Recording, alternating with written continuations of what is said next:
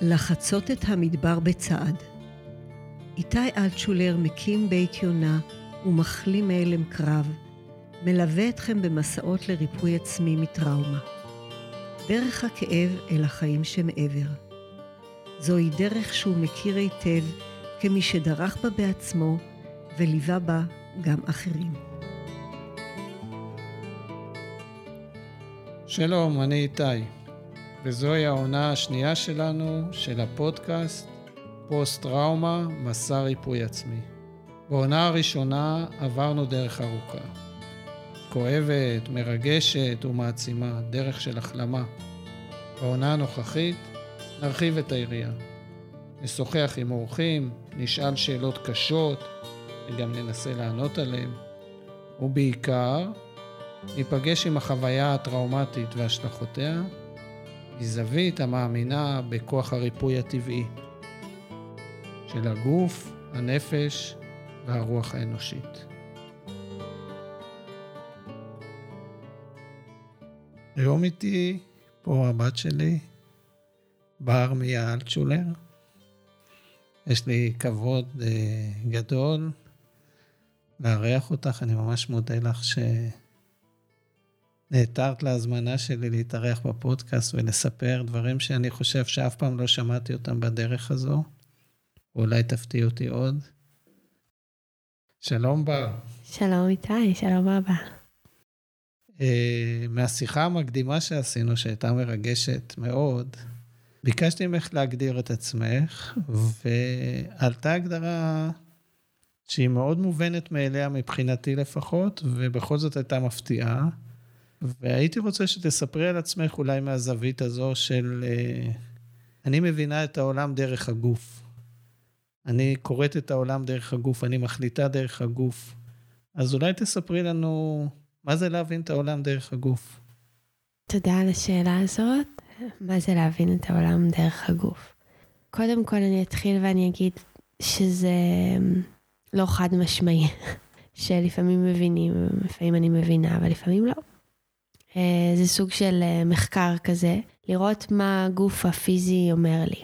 אה, יש לו התכווצויות, התרחבויות, חום, קור, חוויות קצת יותר מופנמות, קצת יותר חיצוניות, זה מין איזושהי חוויה אבסטרקטית מבחינתי הגוף, להבדיל ממחשבות שמסודרות בקדימה, אחורה, משהו לוגי, סיפור.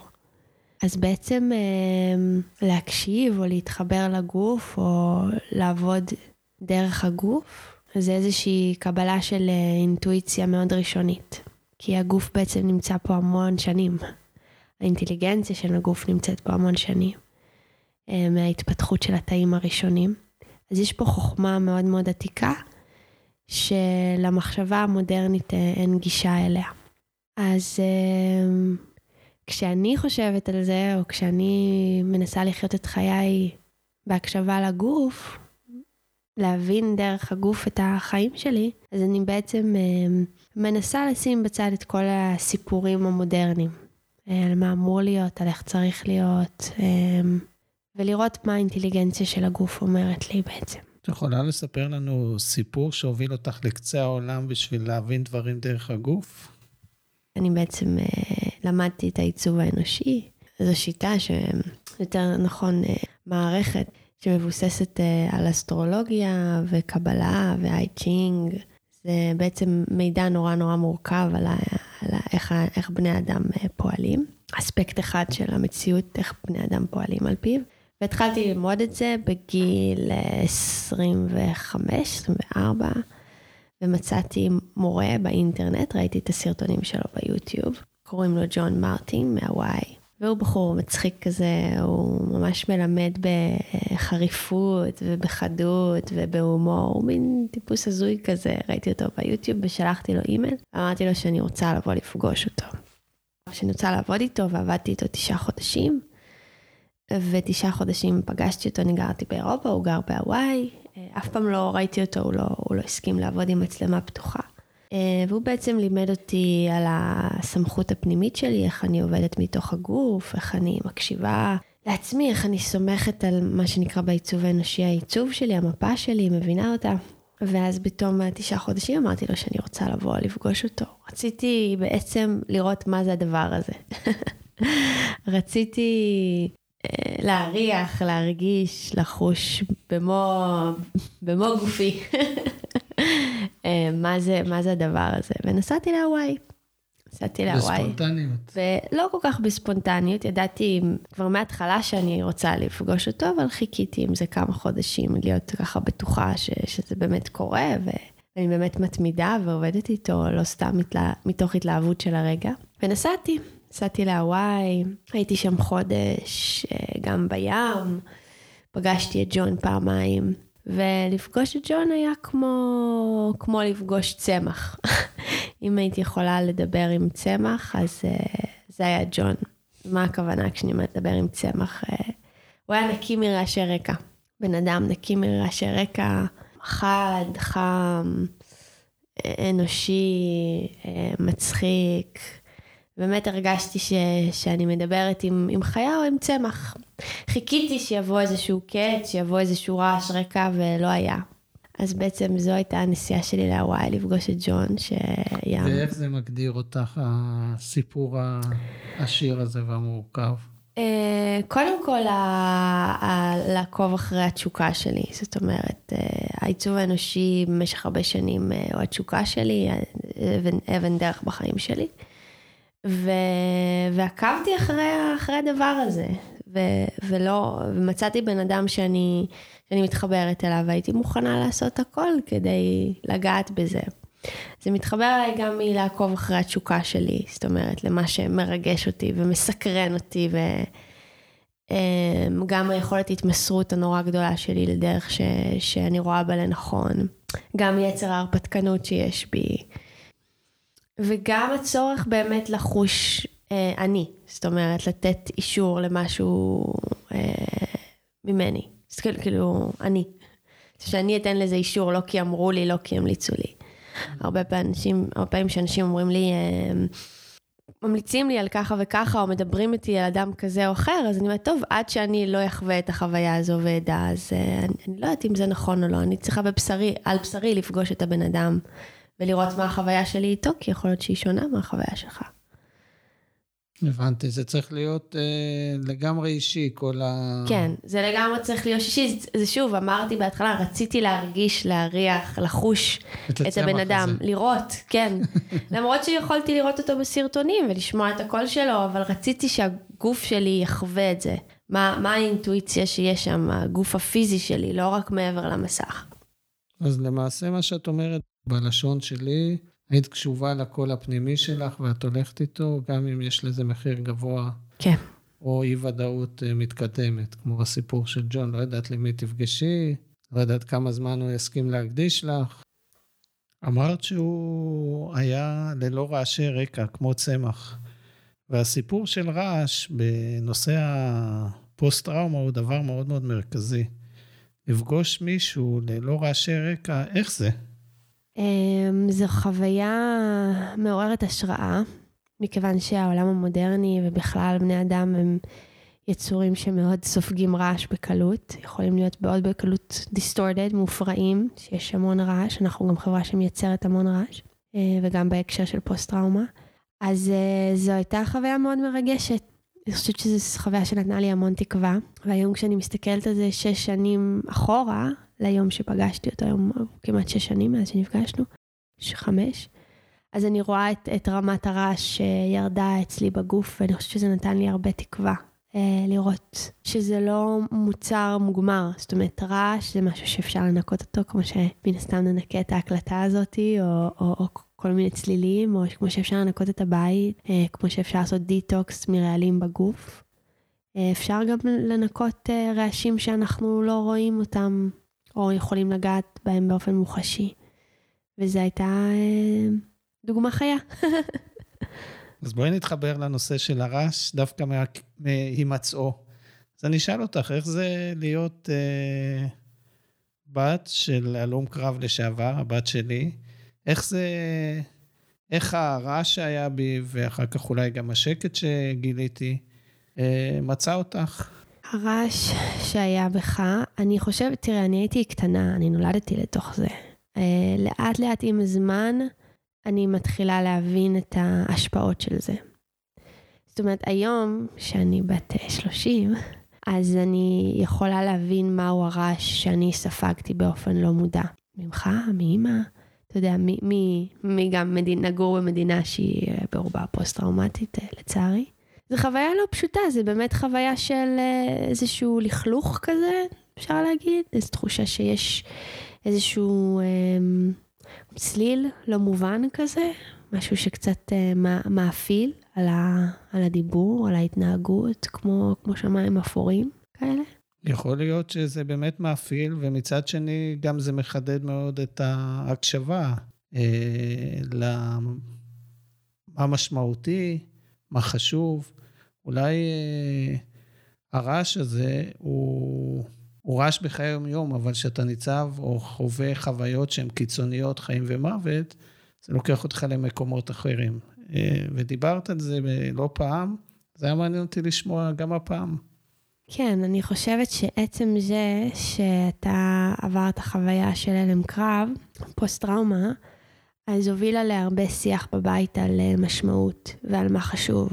אמ, וזה שיח שכן עיצב אותי ואת החוויה הפנימית שלי ואיך שאני מתנהגת היום על לשאול אה, מה חשוב באמת. זאת אומרת, אם עכשיו באמת אני ניצב מול המוות ועוד רגע הכל נגמר, אז מה חשוב, איך אני רוצה לחיות את החיים שלי, מה אני שם במרכז חיי, אה, מה הסדרי העדיפויות שלי, איך אני בוחר אה, להתנהג ולפעול. אז זה נכון שלצד הרעש יש את, ה... את מה שנותן לו קונטרה, כן? שזה משמעות וכיוון אה, ואמונה ונחישות. אז אני חושבת שזה כן מה שקיבלתי לצד, אתה יודע, לצד הרעש, כן? הרעש הוא תמיד, איך אנחנו הרי יודעים שהוא רעש, ולא הדבר עצמו, כי אנחנו שומעים גם את מה שנמצא מאחוריו, אחרת לא היינו יודעים שהוא רעש, נכון? היינו אומרים, זאת המציאות. אז ברגע ששומעים רעש, אני חושבת שזה כבר השלב הראשון של להגיד, וואי, יש פה רעש, יש פה משהו, זה אומר שיש גש, זה אומר שהוא גם מסתיר משהו אחר, כן? ואז החיפוש אחר, הדבר, אחר הדבר האחר הזה, הוא, הוא המרגש, הוא בעצם להגיד, יש מעבר לרעש פה, בוא נגלה מה יש מעבר לרעש. אני יודע שיש משהו מעבר לרעש, אני לא תמיד אני לא תמיד יכולה לראות את זה או להרגיש את זה בוודאות, אבל יש שם איזה סוג של אה, ידיעה שיש משהו מעבר לרעש. כמו מה? או אשאל אותך, מה באמת חשוב? מה באמת חשוב? מה באמת חשוב? אז קודם כל נאמנות לעצמי. מה באמת חשוב? חיבור לאנשים, לאנשים שקרובים אלוהי בכלל, אנשים אה, שנמצאים בעולם הזה, מה באמת חשוב זה מעבר, לאו דווקא הנורמה, אלא מה נכון לי כרגע בחיים. זאת אומרת, יש מסלול, נכון, כמו שיש מסלול, ואני כביכול צריכה ללכת במסלול, אבל מה באמת חשוב לי עכשיו? מה באמת נכון לי? אה, אז מה אם יש את הנורמה? אז השאלה, מה באמת חשוב, מה מהותי, מה משמעותי לי, הרבה פעמים גרמה לי לחשוב מחוץ לנורמה, מחוץ למה שמקובל להתנהג, או צריך להתנהג. אז הצד החיובי של זה, זה, המון, אה, המון, אה, כן, אני חושבת שאני קוראת לזה מהות. אוקיי. Okay. מהות של הדברים. והצד היותר כבד של הנושא... כאילו שזה קל, אוקיי. כן. אה, לא, הצד, הראש, הכ... הצד הראשון, הצד הראשון כבד. מביא המון, אה, אני חושבת ששמחת חיים ואומץ ונחישות. ואיזה סוג של warrior, לוחם, כזה, איזה סוג תחושה של אה, להיות לוחם למען מטרה גדולה יותר, למען מטרת החיים, יש איזה פאתוס כזה שם. אז אה, זה מביא הרבה חיוניות, כן? הרבה, הרבה אה, תחושה של מסוגלות. תחושה של מסוגלות. And the dark side? And the dark side זה שהכל נצבע בצבע של טראומה. מה זה אומר? זה אומר שיש הרבה שיח על כאב ועל טראומה והמון המון אה, חוויות של פחד, הכל מרגיש לפעמים נורא תהומי. כי, כי, כי, כי זה באמת מה שאתה חווית חוויית חיים ומוות, ואני לא. אבל הרבה פעמים אני מרגישה שמה שספגתי, שלפעמים באמת דברים הם חיים ומוות, למרות שאני לא חוויתי אף פעם את החוויה הזאת. אז זה משהו שאני ספגתי, שהרבה פעמים בלבל אותי, המקום הזה של האם זה באמת חיים ומוות, או זה סתם קושי, או זה סתם... סתם רעש. סתם רעש, ש, שגם בסדר שיהיו רעשים, וזה גם בסדר שיהיה בלאגן, וזה בסדר שתהיה אי ודאות. וזה משהו שאני פחות אה, ארצה להמשיך לאמץ לשארית חיי, זה שלא לא הכל זה חיים או מוות, ו, ויש, ואני לא חוויתי חוויה שהיא קרובה למוות, אה, אז הפחד שיש לי בגוף אה, הוא שונה מהפחד של מי שחווה חוויית שקרובה למוות, או פוסט-טראומה או משהו כזה. ולדעת להבדיל. ואני חושבת שבתור הבת שלך לא תמיד ידעתי להבדיל. אני חושבת שרמת החרדה שספגתי, או הפחד, או הנחרצות, או אפילו הנחישות והמסוגלות ש... שחוויתי ממך, לא תמיד הייתה קשורה אליי. לא תמיד הייתה קשורה ל... למה ש... למימדים שלי באמת. הבנתי. זאת אומרת שבאיזשהו מקום חווית, אה, למשל, אה, בחוויה שלך, איזו תגובתיות מוגזמת לדברים, ושככה את יכולה לראות אותם היום. בטוח כן. שבתור ילדה לא ראית את זה ככה. כן, כן. ולא תמיד יכול, אני יכולת להבין מאיפה זה בא ולמה זה בא, אבל זה היה כאילו מאוד אה, עוצמתי, ובזווית של, אה, של ילדה או נערה או אישה בת 30, זה too much, too much, too, uh, too long. כן, too much, too long, too soon. כן, כן, את אמרת את זה, אבל אולי תרצי להרחיב, איזה כוחות יש לך בחיים שלך, נכון להיום, או נכון לתקופה אחרת, שלדעתך הם נובעים מזה שאת בת של מישהו שהוא הלום קרב ישראלי או משהו כזה. כוחות? הלום קרב לשעבר, כן. כוחות? כן, כוחות. אני לא יודעת אם זה משהו שנולדתי איתו, או התפתח, או שילוב של גם וגם. אבל היכולת לזהה, לזהות את הכאב העמוק שקיים בכל בן אדם. אני, יש לי תחושה שבעתיד זה עוד uh, ישרת אותי uh, uh, נאמנה, אבל כשיש, כשאתה היית בבית עם חוויה מאוד גדולה של כאב רגשי, אמנם לא הייתי כשזה, כשזה קרה או קרוב, הגעתי אחר כך, אבל זה, זה שם, זה כל הזמן שם, וזה דורש איזושהי רמת אה, אמפתיה, וכאילו חידד לי את, החוש... את, ה... את השמיעת כאב שלי. אה, ב, ב, ב, ב, בדקויות של הכאב לכאב מאוד מאוד גדול. עשה אותי, אני חושבת, מאוד רגישה לכאב. איזה עוד כוחות. אה, תקווה, אני חושבת תקווה. גם כי שמעתי את הסיפור שלך, וראיתי לאן, לאן הגעת. שבעצם ממקום שהוא מאוד אה, קשה, גם פיזית, גם מנטלית, רגשית, ו, והגעת עד, עד ל, ליצירת משפחה, וכמובן זוגיות, ילדים, בית, עבודה. זאת אומרת, אה, תפקוד, תפקוד מלא וחיוני, ואתה יודע, ועוד עברת את זה הלאה. אז, אז מהמקום הכי נמוך, אה, הגעת למקום אה, בריא וטוב, בגבולות האפשר, כן? וזה תקווה, תקווה שבמקום אה, שגם הוא קשה, ומקום שבו החיים דפקו אותנו, נדפקנו, קרה. אפשר לעשות מזה דברים טובים, אז אני חושבת שזה גם מביא, אה, הכניס בי הרבה אופטימיות. Mm. הרבה אופטימיות, כן. טוב, אה, תספרי לי על רגע כואב שהולך איתך מהחיים המשותפים שלנו. לא את כולם, אחד. רגע כואב? זה רגע כואב סלש מרגש. אמ, אני חושבת שהייתי בחו"ל, ואתה עברת את הניתוח אה, לב, ואני לא הייתי בארץ כשזה קרה. ואז אני חזרתי לביקור בארץ, אתם גרתם באילת. ואני זוכרת שגם לרון הייתה כמעט תאונת צלילה, הייתה לו תאונת צלילה, אני זוכרת. אה, כן, פיליפיני. ואני באתי ונורא רציתי לספר לכם על פרויקט שאני עשיתי של ריקוד ורזידנסי שעשיתי, ומאוד רציתי שתקשיבו לי ותתעניינו בי, כל כך התרגשתי מהדבר הזה שעשיתי פעם ראשונה ככה ברזידנסי כזה בחו"ל בזכות עצמי וזה. אבל אני לא כל כך קלטתי את זה ש... ש... שכשאתה היית בניתוח לב פתוח ואח שלי כמעט מת. אה, ואני זוכרת את הרגע שבו היו לך דמעות בעיניים ואמרת לי, ואני אמרתי כן, אבל לי היה נורא קשה ואני כאילו, ואתם לא שמים לב אליי ואתם uh, לא מקשיבים לי, והוא אומר, ואז אמרת לי בר, גם לך מותר שיהיה קשה וגם לנו, בו זמנית. ואז אמרתי לך, כן, אז מה עושים? אז הוא אומר, אז עצובים ביחד. ואני זוכרת שכולנו בכינו באותו רגע, וזה היה רגע מאוד uh, כואב, מרגש. ההבנה הזו ש... אה, שיש לי אותך ואת אימא ואת רון ואתם בני אדם ואתם שברירים, אתם יכולים למות והנה זה קרוב, קרה. זה היה רגע נורא כואב ומרגש. טוב, הפתעת אותי, אני... אז נלך לצד השני ועל רגע מרגש במיוחד, מכונן וחיובי. טוב, יש הרבה רגעים כאלה, כולל זה. אמ, חושבת משהו שאני...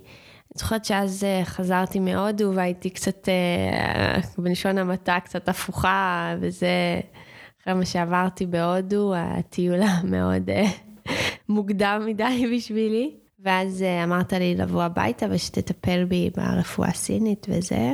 וזה רגע שאני מאוד זוכרת, הטיפולים האלה של הרפואה הסינית. גם את הידיים העדינות, כזה אצבעות רכות כאלה, ולהכניס את המחט, ככה לסובב, וגם הבכי שיוצא לי. אה, זה היה משהו מאוד רוחני מבחינתי, כאילו, זה שאמרת לי לבוא הביתה ושתטפל בי, וטיפול מאוד, מאוד אישי ומאוד... אז זה הרגע שמביא הרבה שמחה, כאילו, למקום הזה שבו הבית והנוכחות איתך היא נוכחות מבריאה, ו... ואני זוכרת שגם בעזרת הטיפולים האלה ועוד עצות שנתת לי, אז באמת יצאתי מהמשבר הזה. זה היה מאוד משמח לדעת שיש לאן לחזור, ושיש את הידיים, הזכיר לי קצת את הידיים גם של סבתא כזה, שהן כאלה רכות כאלה כבר, את הנגיעות העדינות האלה, וכן, זה מאוד מרגש, מאוד משמח. טוב, אנחנו בדיוק דיברנו עם אימא על הנקודה הזו, שלא נסענו לקחת אותך מהודו, אלא שהיה לך את הכוח, למרות המצב ש... שהיית בו, אה, להחזיר את עצמך. שזה לא תמיד קורה ככה בסיפורים האלה של הודו עם, ה... עם ההתפרקויות הישראליות שם. וזה מעיד על הכוח שלך, כאילו, זה, זה איך שאני רואה את זה. אתה יכול לראות את החלק הכואב, השבור, ואתה רואה, אתה יכול, באותו זמן יש לנו גם את הכוח ה... ה... זה שרוצה לחיות ועושה מאמץ בשביל הדבר הזה. אז uh, השאלה, אם את מוצאת על עצמך כל מיני uh, סימפטומים או התנהגויות או תגובות שמושפעות מלגדול uh, ליד בצל של uh, מישהו mm. ש... שיש לו איזושהי, או, היה, או הייתה לו במקרה שלי איזושהי פגיעה נפשית שמובילה משפיע על החיים. טוב, אני עד, עד עכשיו מבררת את זה. כאילו, מה, מה קשור אליי ומה קשור אליך? אה, כי, כי אני, אני עדיין מאוד קשורה אליך. ואני חושבת שספגתי וסופגת המון ממך. אני חושבת שזה כמו צל. זה כמו צל. זה משהו שאי אפשר לשים עליו אה, אצבע מיוחד, אבל זה כמו המשקפיים האלה, שנורא קל לראות את הטראומות של כולם ולהתייחס אל כל דבר כטראומה, ולהתייחס אל כל דבר כמאוד, אה, גם כמו שאמרתי, חיים או מוות, איזושהי קיצוניות שמלווה אותי. אה, חיוביות קיצונית ויכול להיות גם שליליות קיצונית. זה צל. דיברת על uh, תחושה של חיים על הקצה, של חיים שהכל הוא לחיות או לחדול, או משהו כזה שמלווה אותך. אולי זה גורם גם באמת אה, תחושה של אה, צורך לפעול מיד ולעשות ולהגיב. את יכולה לספר קצת על ה... אה, החוויה הזו של החיים על הקצה, עם הצדדים החיוביים שלה והצדדים הקצת פחות חיוביים? אני גם יכול לספר, אבל לא נראה לי שאני פה העניין. אה, חיים על הקצה. כן, חיים על הקצה. מה היה אתמול? נראה לי אתמול אמרתי לך שאני חיה על ה... שאני חיה על הקצה. אה, כן, שנגמרו לי, ה... נגמר לי הדלק ב... באוטו, ולא יודעת אם אני אספיק להגיע לתחנת דלק, אמרתי לך, אני חיה על הקצה. אז אה, כן, אז בוא, במובן השלילי, שזה, יש תחושה שזה, שזה now or never. כאילו שהכל חייב לקרות עכשיו, ועכשיו צריך לסדר את זה, ועכשיו צריך לענות, ועכשיו צריך לפתור את הבעיה הזאת, ו, ועכשיו צריך לדבר על זה. הכל הזמן, הכל נורא נורא מיידי, ושום דבר לא סובל דיחוי. ואז אני חושבת שזה שיוצר איזושהי יציאה מפרופורציה, כי יש הרבה דברים שבאמת אה, הזמן מיטיב איתם, גם הכימיה של הגוף כל הזמן, אה, אפשר להירגע, אחרי שנרגעים רואים דברים אחרת. שעובר יום ושעוברים יומיים, נראים, דברים נראים אחרת, פשוט אין מה לעשות. או שאחרי שעושים מקלחת, או שאחרי אוכלים, או שאחרי שישנים, יש לנו גוף ויש לו כימיה. אה, ולא, ולמהר לפתור דברים זה אה, לפעמים יוצר תוצאות הפוכות. ומצד שני, אם מסתכלים על הצד החיובי של לחיות על הקצה, זה איזושהי תחושה של אין לי מה להפסיד.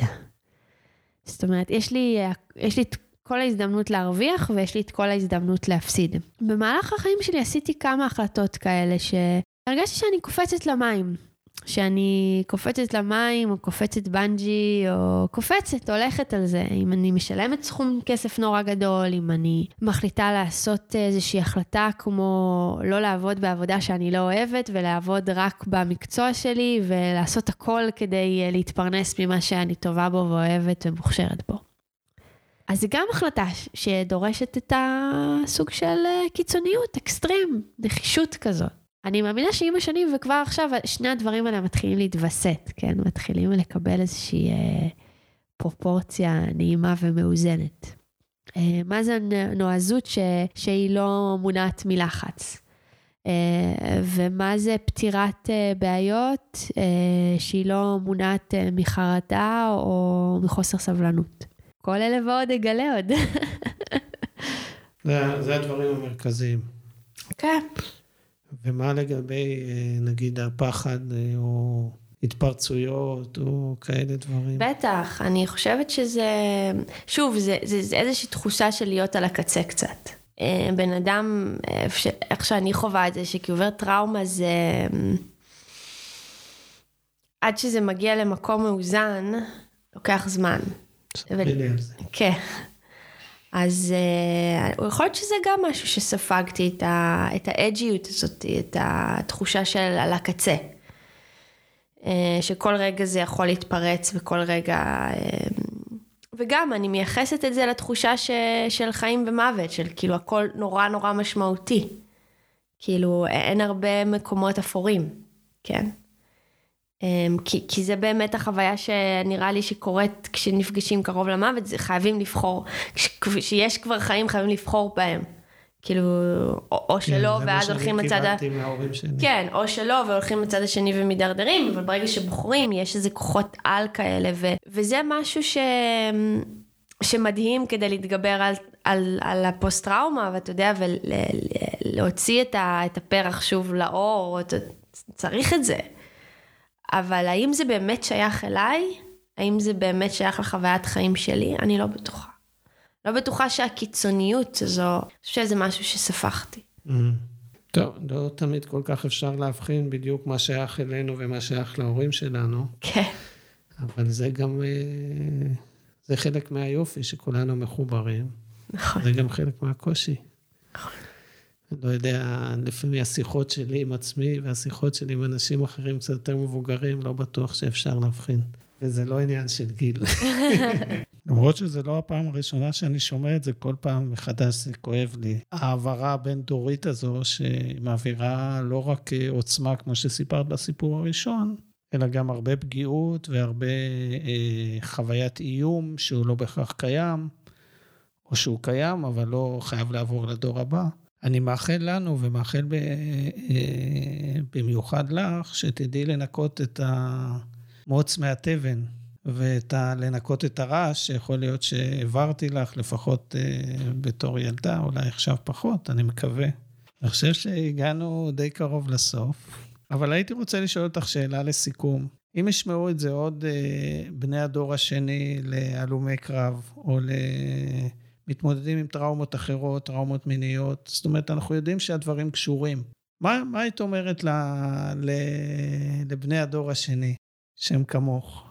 שאלה יפה, שאלה יפה וחשובה. מה הייתי אומרת אה, לבני הדור השני? אפשר אחרת, ואני חושבת שעצה פרקטית אה, היא באמת לקחת אה, זמן לטפל בנו.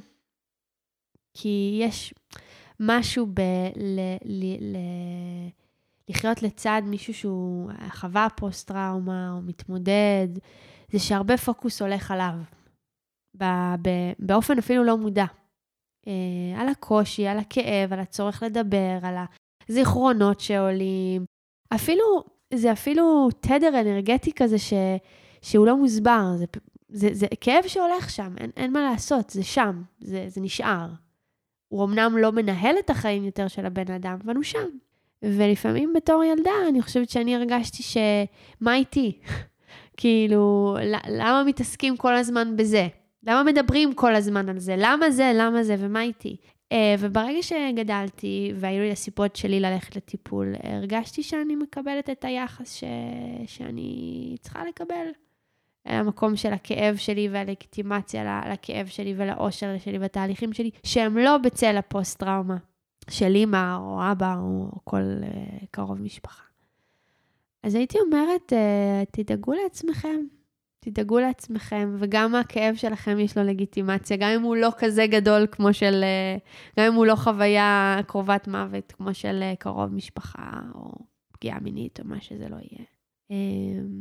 ואפשר אחרת. כל העונה הזו, יש בה פן כזה, זאת אומרת, להבין, אם בעונה הקודמת דיברנו על אלה שמתמודדים עם, אה, עם טראומות, אז הפעם אנחנו רוצים לדבר עם אה, בני המשפחות, שגם להם יש מקום ויש חשיבות, והם הרבה פעמים באמת, כפי שאמרת, הם אה, באיזשהו, באיזשהו צל לא מוצדק.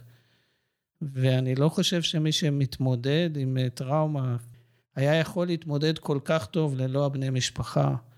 וללא התמיכה והנוכחות והשיקוף להזכיר שיש גם עוד דברים חוץ מהסיפור שאתה או בתוכו, או, או מנסה לברוח ממנו, או מתמודד איתו. ואני חושב שהמילה צל, שחוזרת בהרבה מאוד מהרעיונות, גם של, של מרואיינים אחרים, היא מצד אחד צל שהוא אה, מאפיל, ומצד שני הוא גם צל שמגונן ובונה. אני חושב שזו צורה מופלאה לסיים את השיחה הזו שלנו. אז uh, תודה לך, uh, בתי היקרה בר. זו הייתה ממש שיחה מרגשת, כנה, uh, ואני מקווה שהמאזינים uh, יתרמו מזה. זאת אומרת, אני לא מקווה, אני בטוח. תודה רבה לך.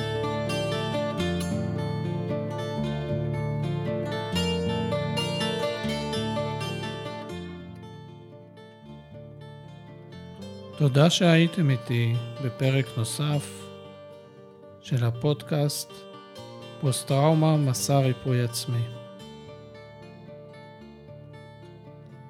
יש בכם רצון להגיב, להציע, לשאול או להתראיין? צרו קשר דרך קבוצת הפייסבוק של הפודקאסט. אם אהבתם, התרגשתם או חשבתם על חבר בזמן שהאזנתם, צרפו את היקרים לכם לקהל המאזינים שלנו.